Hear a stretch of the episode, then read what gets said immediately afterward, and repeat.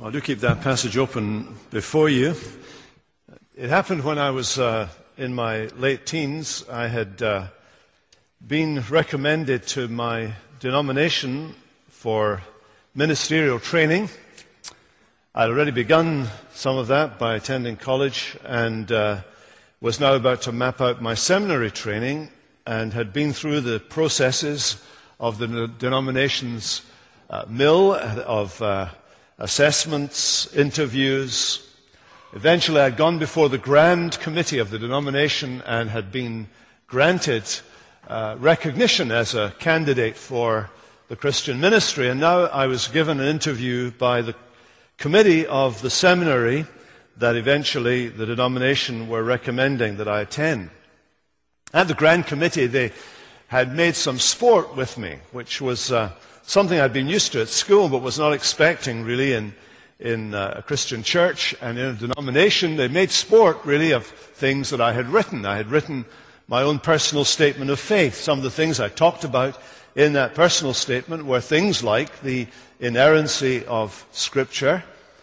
Uh, I had written about the penal substitutionary death of the Lord Jesus and explained what I meant by that. And uh, the principal of the theological seminary had uh, mocked me for these remarks and had said words to the effect that they would soon drive those notions out of my immature mind.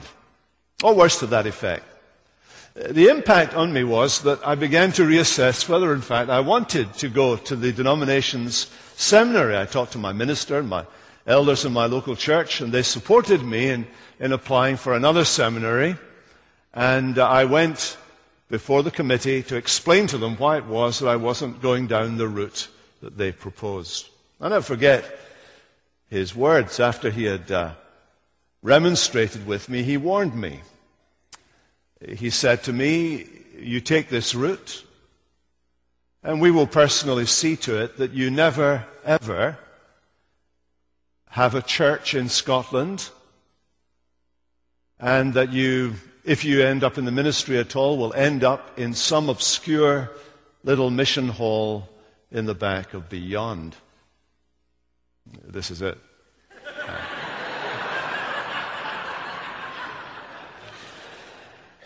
but, but, but, but I, do rem- I do remember I remember leaving that meeting. I remember it was in the west end of Glasgow, and I remember coming out there. My head was swimming with this, with the decision, the things that I'd said there. I was shy, retiring, and uh, not used to really speaking to people as grand. And in those days, in those days, ministers looked grand. They wore dog collars and clerical collars, and, and black suits and black you know, stocks for their collar, and, and they looked grand, and they smelt kind of official. And, and, and, and all of these things were in my senses, and I, as I walked away, this was everything I'd ever known. This denomination was everything I'd ever known, and here I was.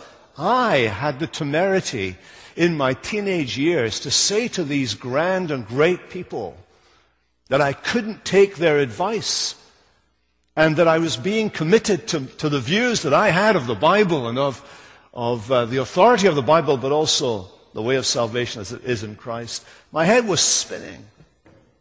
Had I, had I sunk my career before it had even begun?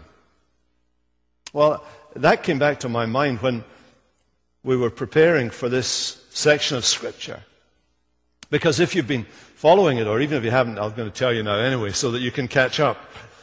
But here we have the, the disciples, Peter and John, and they've just been before a council far greater and grander than the council of the denomination before which I went. Here they were, they were told by the religious authorities, that is, by the highest ecclesiastical court in Israel, the court which was the depository of all revealed truth about God. The court, which had the responsibility of the government and guidance of God's chosen people. They'd been told by this court that they were to be silent about the name of Jesus. Here they have the theologians. Here they have the religious practitioners. Here they have the defenders of thousands of years of history, apparently against them. And what did they do? Well, you can look at the text. What did they do? When they were released, they went to their friends and reported what the chief priests and the elders had said to them. Literally, they went to their own. They went to their own, a phrase that's used elsewhere, for example, of Paul's friends when Felix commanded that none of Paul's own, his own, should be prevented from attending to his needs. This language we find used of Jesus. He came to his own and his own people while they had, did not receive him. Jesus had come to his own and they refused to welcome him except for those who believed and were born of God.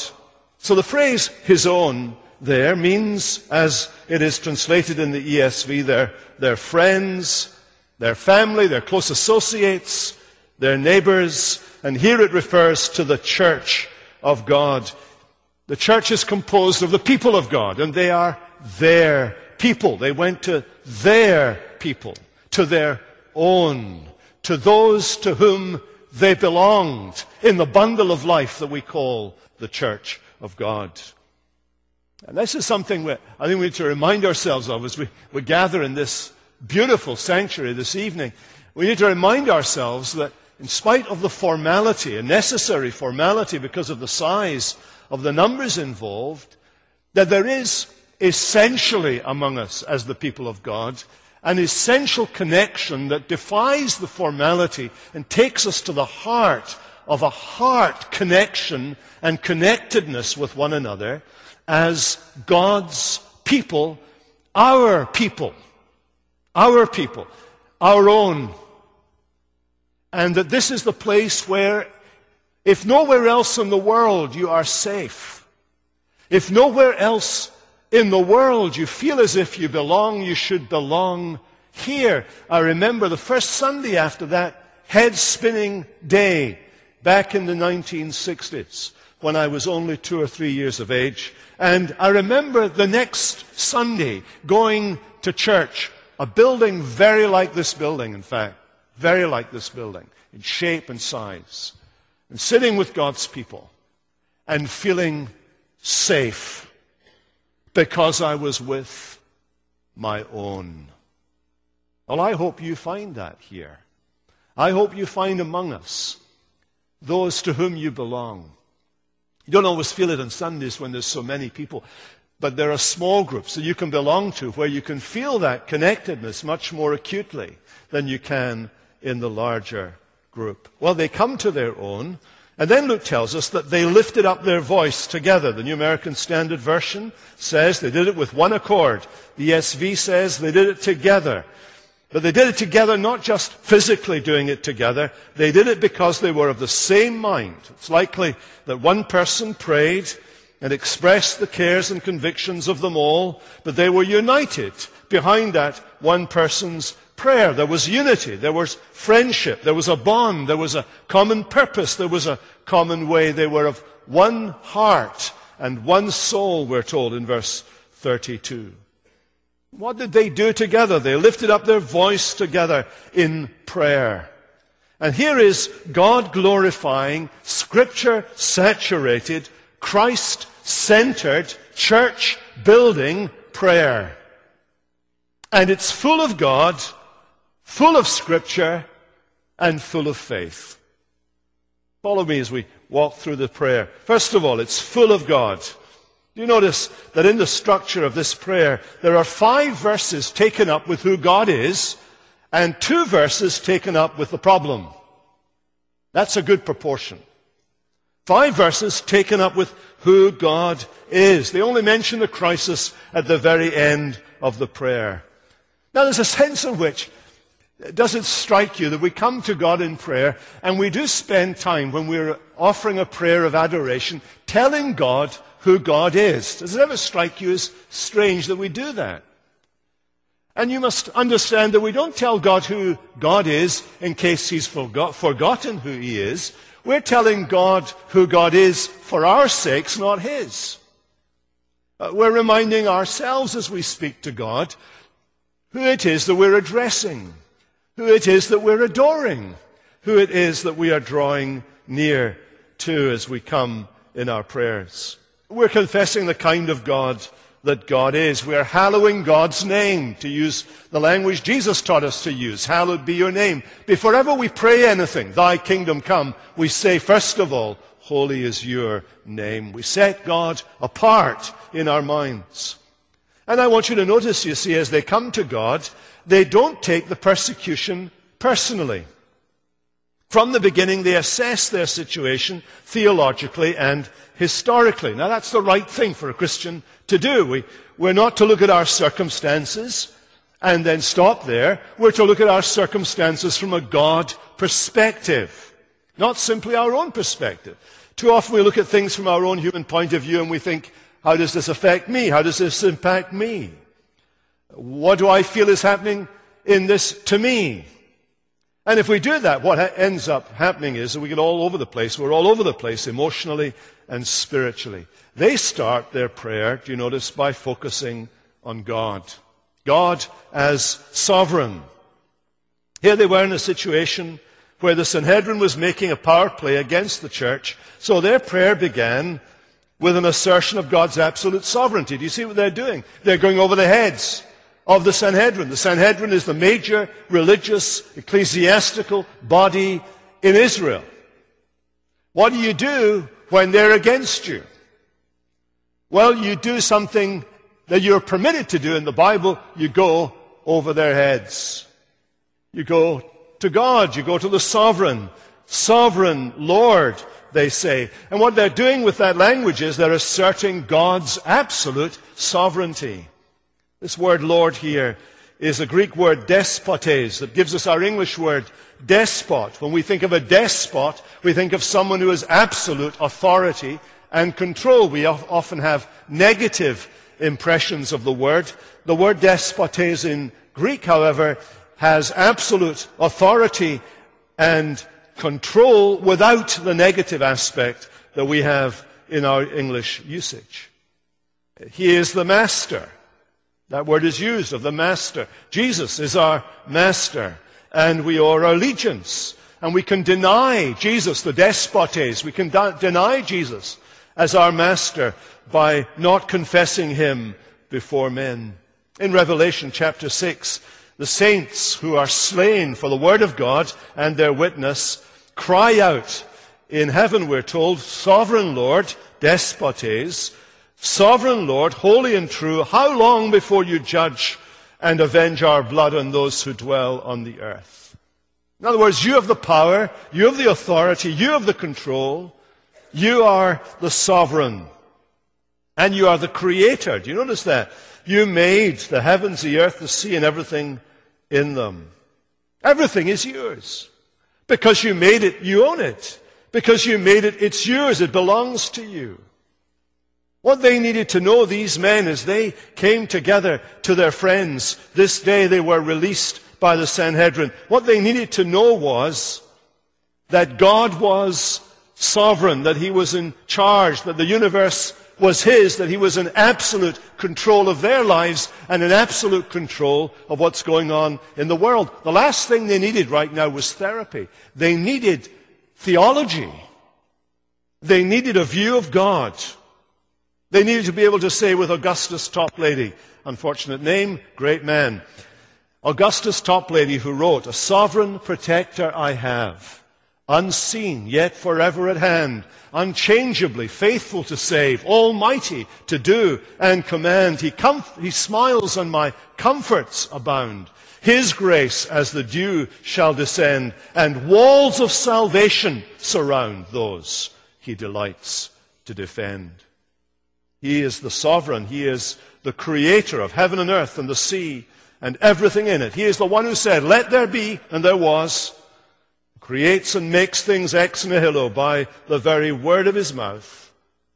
And because the earth is his and because he is the sovereign, his lordship is the highest court of appeal. At the end of the day, it's where I stand in relation to this God that is the most important thing of all. Their prayer is full of God. Secondly, their prayer is full of Scripture. What does the church do when it's under pressure? It turns to God and it turns to Scripture because Scripture is the breathed out Word of God. Whenever I hear Scripture, I'm hearing God. Whenever the Word of God is truly proclaimed, God's voice is truly heard. So they turn to the Scripture.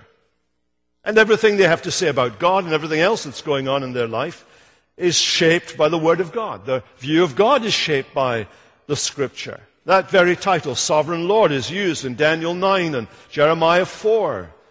The idea of God as creator, the, the reference they use here, actually, of God's creating the heaven, the earth, the sea, and everything in them comes from Psalm 146 and verse 6. That psalm warns against putting your trust in princes, in a son of man, in whom there is no salvation.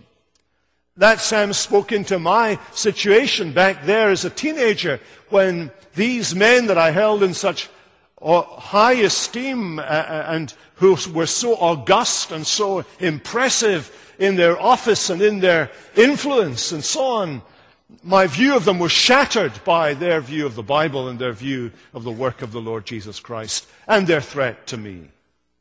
And here are these men, Peter and John, in a worse situation than mine. Here they are, they've been before the Council of Judaism. Council of Judaism has ruled against them, ruled against their master, the Lord Jesus, has hounded him to death. Princes have let them down.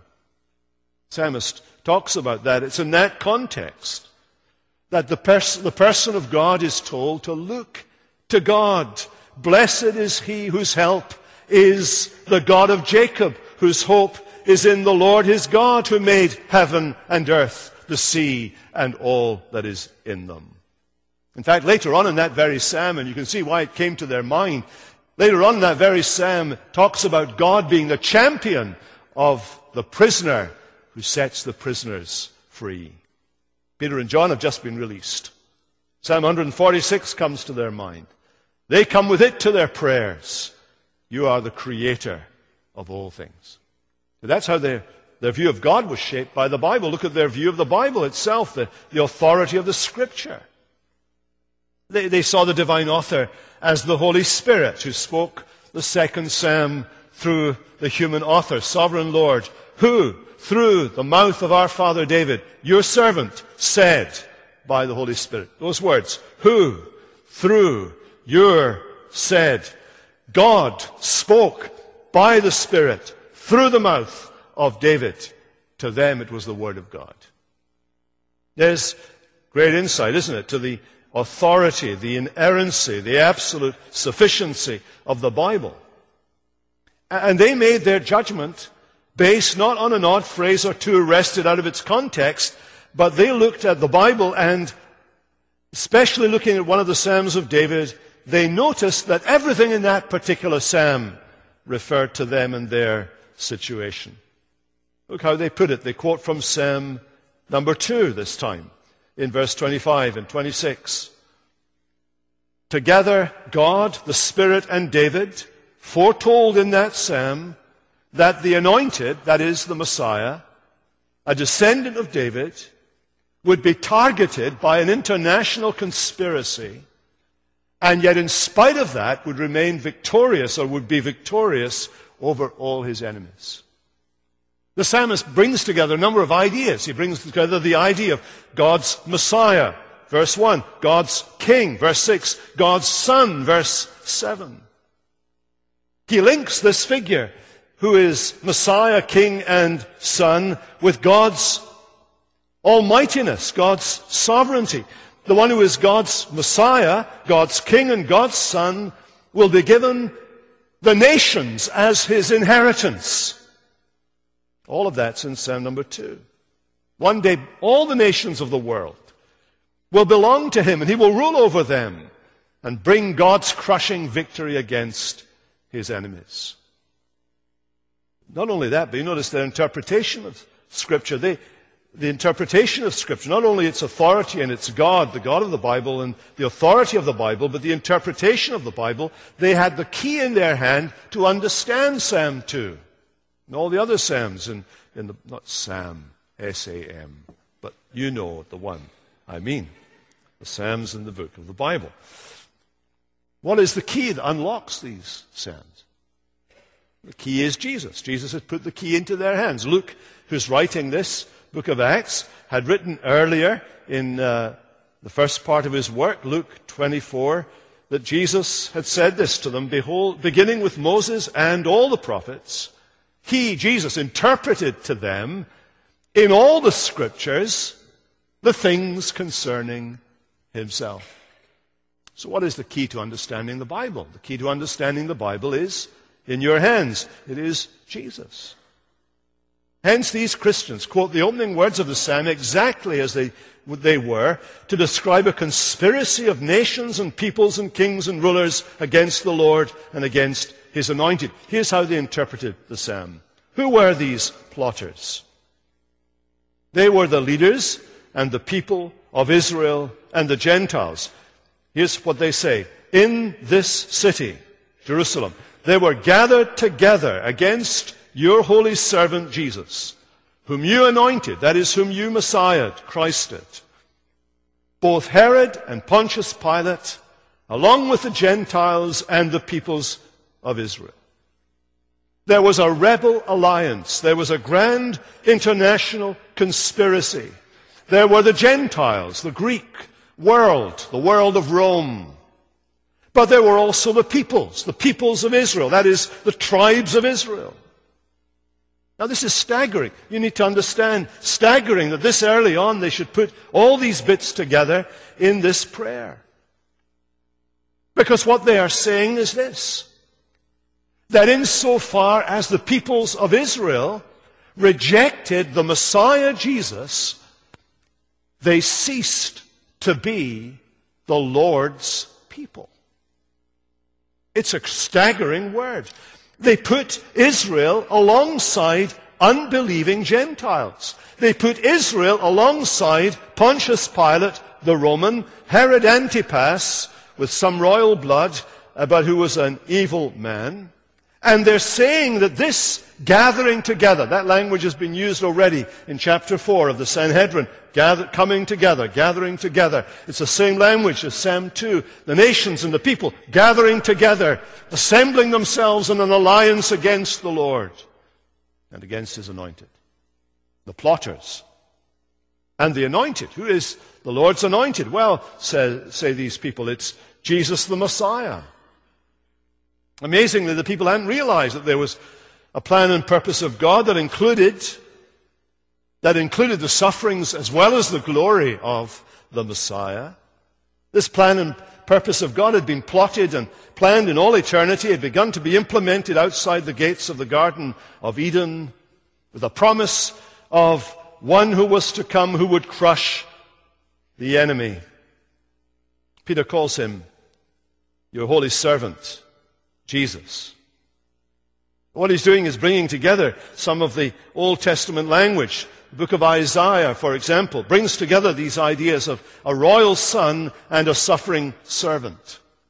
Someone descended from David, uh, a boy who will be born of a virgin, yet who has divine titles and kingly honors on the one hand, and this other figure, the suffering servant. And he brings these two things together. And here in this prayer, both these ideas are brought together. Jesus Christ is God's anointed. That is, he has a royal qualification. He is the Messiah. But he is the servant who obeys God, who will obey God to the point of suffering and death. Jesus is the Lord's anointed. And the church, here's the third thing that they note in their interpretation of this psalm. The church consists of those who self consciously can call David our father David. They're saying that Christians view themselves as the true Israel, the true messianic kingdom, the heirs of God's promises. And that's how they interpret the main outline of that psalm. that they quote here in verses 25 and 26. But how do they apply it to their situation? They say that these nations were raging against God. And as they look at what's just happened to them by the Sanhedrin and so on, what they see is that there is in the world, the nations of the world are raging against God. And that the killing of Jesus is a manifestation of the rage the world feels against the sovereign God who is. The God who is there. Here's what it looks like. That humanity, given the opportunity, will murder its maker. That's what the story of Jesus is teaching. And that's what Psalm 2 is all about. They were raging against the Lord and against his anointed, like a great storm at sea. The wicked were like a troubled sea that cannot be quiet. Its waters tossing up mire and dirt. There's no peace, says my God, for the wicked. You see, in their prayer, they help us to see our world as it is, as they saw their world as it is. The world's peoples, especially its leaders, Back then, princes, kings. Today, experts and celebrities and actors and professors and scientists and clergymen raging against the God of the Bible, the God who is there.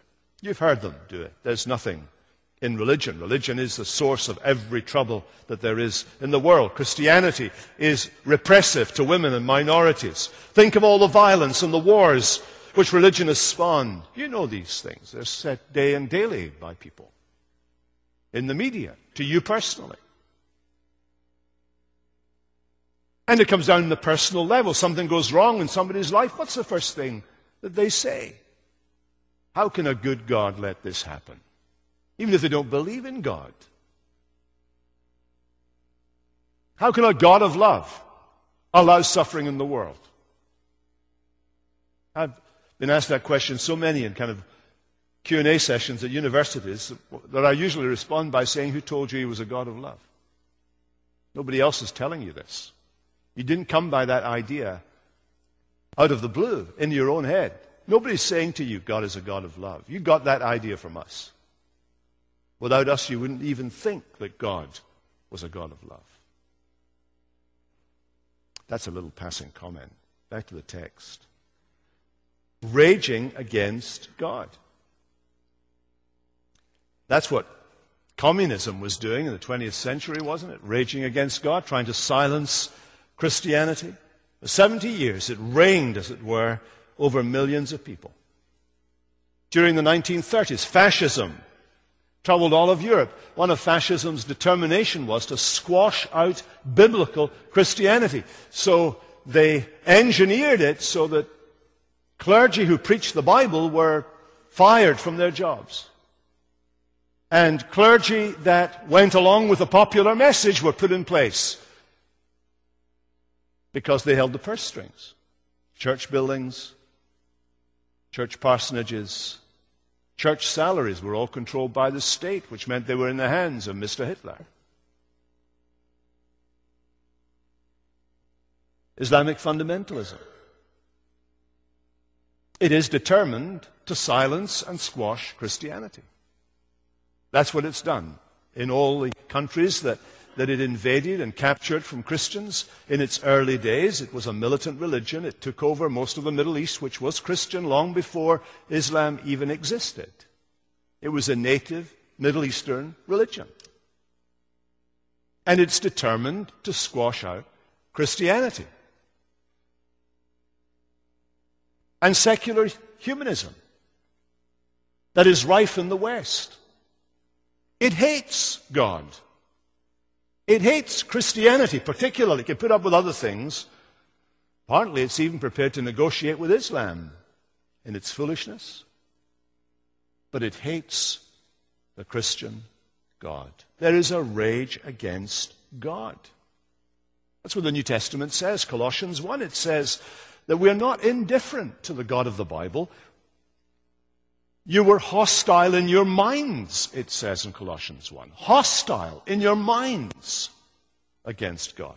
That's what they saw in their prayer. They come to God, and their prayer is full of Scripture. Scripture helps them to see what's going on in the world. There is a rage against God. But their prayer was not only full of God and full of Scripture, it was full of faith. One of the correspondences between the psalm and its fulfillment showed that God's enemies, though expressing their rebellion, were nonetheless doing what God's power and will had decided to happen. You can see as they pray that they're absolutely convinced, they're full of faith in the providence of God. Do you notice that? Jesus' arrest is expressed as his being given over into the hands of his enemies. The crucifixion of Jesus may well have been evidence of a ganging up against God. But in the end, you notice, they did to him whatever your hand and your plan had predestined to take place. This metaphor of God's hand, his mighty hand, has its roots in the Old Testament in God's purposeful will in action. God, just as you want to do something, you use your hand to do it. You make coffee, you put on the coffee maker. You want to read the newspaper, you lift up the newspaper. Your hand is the means by which you express what you want to do. You do what you want through your hand. God's hand is a metaphor for God's will in action in the world. And when these men laid their hands on Jesus, and when these men nailed him to that cross, they were doing, by their own will and choice, what God's hand determined should be done for the world's salvation. They were playing into God's hand. God's providence is real. So Peter, as he prays about this, reminds himself and the congregation that there is both a human and divine part to the cross of Christ. Cross has been a stumbling block to Jews, as it has been to non-Jews, laughing out loud.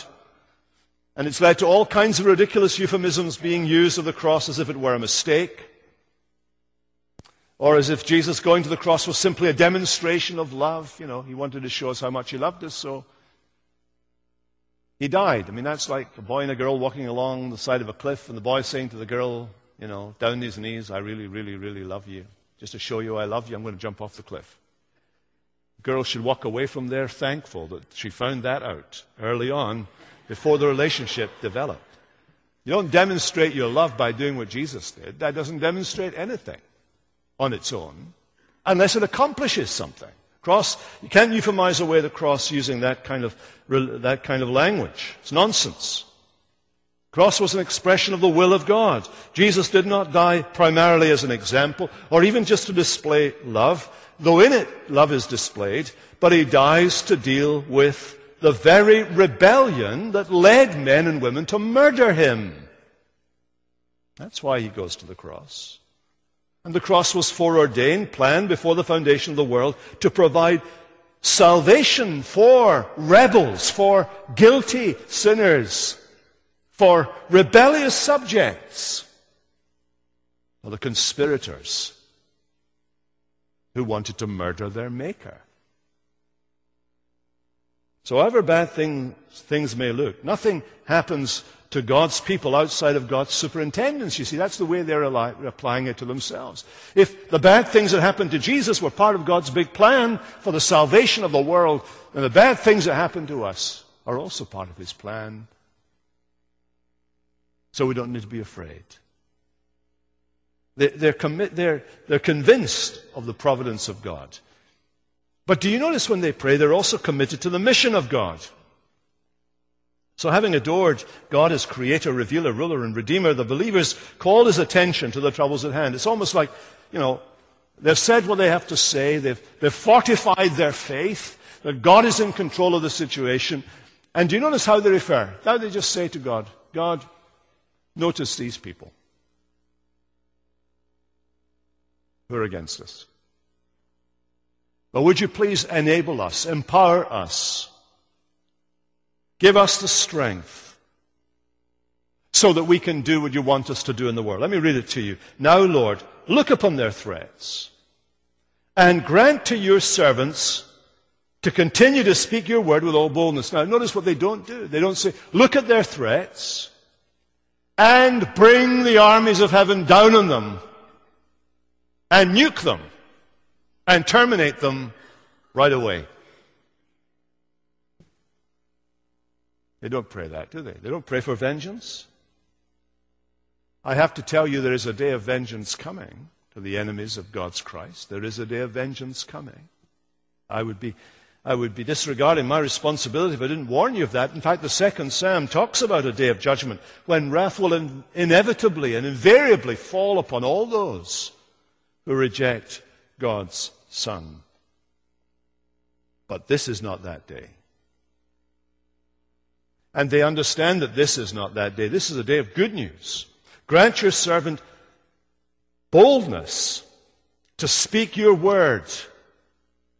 Boldness here is a divine gift, not a moral virtue. These Christians aren't just, you know, stronger than you are, or better than you are, or, or firmer than you are, or more confident than you are. This is a gift that God gives to those who ask for it. Boldness goes hand in hand with fear. Even Martin Luther, bold like a lion for the gospel. When he's confronted by his writings and given the choice, he's asked by the court, Dr. Luther, did you write all of these books? He says to them, Can I have a night to think about it? I love the fact that even Luther needed a night to think about it. Next morning, of course, he came and he, he said, Well, my books are of different kinds. There are these little odd things, and there are these that I wrote a long time ago, and and there are these. But as, as to the heart of the matter, I wrote them. Here I stand. I can do no other. God helping me. No, this boldness is a gift from God, and it can live, cohabit side by side with fear, with embarrassment, with nervousness, with shyness. It can be there. Nonetheless, boldness to stand up for you. And they prayed that the proclamation would be accompanied by the intervention of God, by signs and wonders performed through the name of the servant Jesus. And we'll see that those signs and wonders are going to happen. The first one is rather scary and happens in the very next chapter. But signs and wonders will be done by the apostles. And this is, in fact, what God gave them. You can read that. With great power, the apostles were giving their testimony to the resurrection of the Lord Jesus, and great grace was upon them all. Power to witness, power and grace to boldly speak up for the name of Jesus. And it gives us a hint, doesn't it? This is what the, this is what the mission of the church is. In this age, the mission of the church is to get the gospel out to the world. Keep, to keep clear that the gospel is right uh, and to get the gospel into our hearts, but to get it out to the world. That's the mission of the church in the world. And you can see why even that, isn't it, is informed by that psalm. Because at the conclusion of that psalm, too, there's an evangelistic appeal. Having talked about God giving the nations of the, the, wor- the world to his Son, the King, the Messiah, the one that they've been against. He talks about the final judgment. He says, I'll make the nations your heritage, and you'll break them with a rod of iron, dash them to pieces like a potter's vessel. How does he end? Now, therefore, O kings, be wise. Be warned, O rulers of the earth. Serve the Lord with fear. And rejoice with trembling. Kiss the Son lest he be angry. It's an evangelistic appeal, isn't it? It's an appeal to come to the Son. It's appeal to believe in the Son, to come and bow the knee to the Son. Well, the prayer was answered, wasn't it? The prayer that they prayed that day was answered in verse 31. We read that the place where they prayed was shaken And they were all filled with the Spirit, and they all spoke with boldness. Psalm 2 says this The one enthroned in heaven laughs at them, he laughs them to scorn. And the response to the prayer is an earthquake, symbolizing the awesome presence of God in their midst. There was an earthquake at Mount Sinai. There was an earthquake at the call of Isaiah when he saw the Lord high and exalted. There was an earthquake as Jesus died on the cross. There was an earthquake when he rose from the dead. There's an earthquake later on in Acts when prison doors are opened. There's an earthquake here because God is going one day to shake the nations, the earth, the sea, the dry land. He will shake all things and all peoples. Handel's great Messiah, he so writes that little passage that it communicates something of the, of the tension and the excitement and the shaking of that great day as God shakes all people, all nations, and demolishes the futile kingdom of man. There's a shaking and a filling as the Holy Spirit enables them to do what comes next, they speak the Word of God with boldness. Back in the year 400 AD, 400, John Chrysostom, one of the great fathers of the church in Constantinople, began a series of 55 sermons on the Acts of the Apostles. And on commenting on this sermon, he says this The whole place was shaken and that left them all the more unshaken because of the presence of God. They felt the presence of God. There was peace. They were shaken, but not stirred. Or you would have thought the threats of the enemies would have silenced them. But bannings and burnings would never silence them. In the city of Lyon in France, five young men, just seminary graduates, they graduated from a seminary in Switzerland, had been traveling back from Switzerland. They'd been there for a few months in Geneva. And uh, in April of 1552, as they went back to their native town of Lyon, they were arrested and imprisoned. And they began a series of letter correspondence with John Calvin that is quite heartrending to read. In March of the following year, 1553, they were sent back to, they were taken to Paris, and then they were sent back to Lyon in May. And on May the 16th, they were told to prepare for death. All attempts to extradite them and free them had been exhausted. And here's what they wrote. It is true that one can have some knowledge of Scripture and talk about it, discuss it a great deal, but this is like playing charades. We therefore praise God with all our heart and give Him undying thanks that He has been pleased to give us, by His grace, not only the theory of the Word, but also the practice of it. And that He has granted us this honor, which is no small thing for us who are vessels so poor and fragile and mere worms creeping on the earth. And how had they been taught this? They write this by bringing us out to be his witnesses and giving us constancy to confess his name and maintain his truth. And the next day, five of them were taken out, burned at the stake for their faith. God, notice their threats grant us boldness. The threats don't come like that today. They come more insidiously. They come in the classroom, in the boardroom, in the bedroom. They're threats to minimize your faith, to bury it deep underneath. Let's ask that God would notice their threats give us boldness for Jesus' sake. Lord, we pray that you would please take your word and write it in our hearts this evening. Grant us boldness to speak for Jesus, we pray. In his strong name. Amen.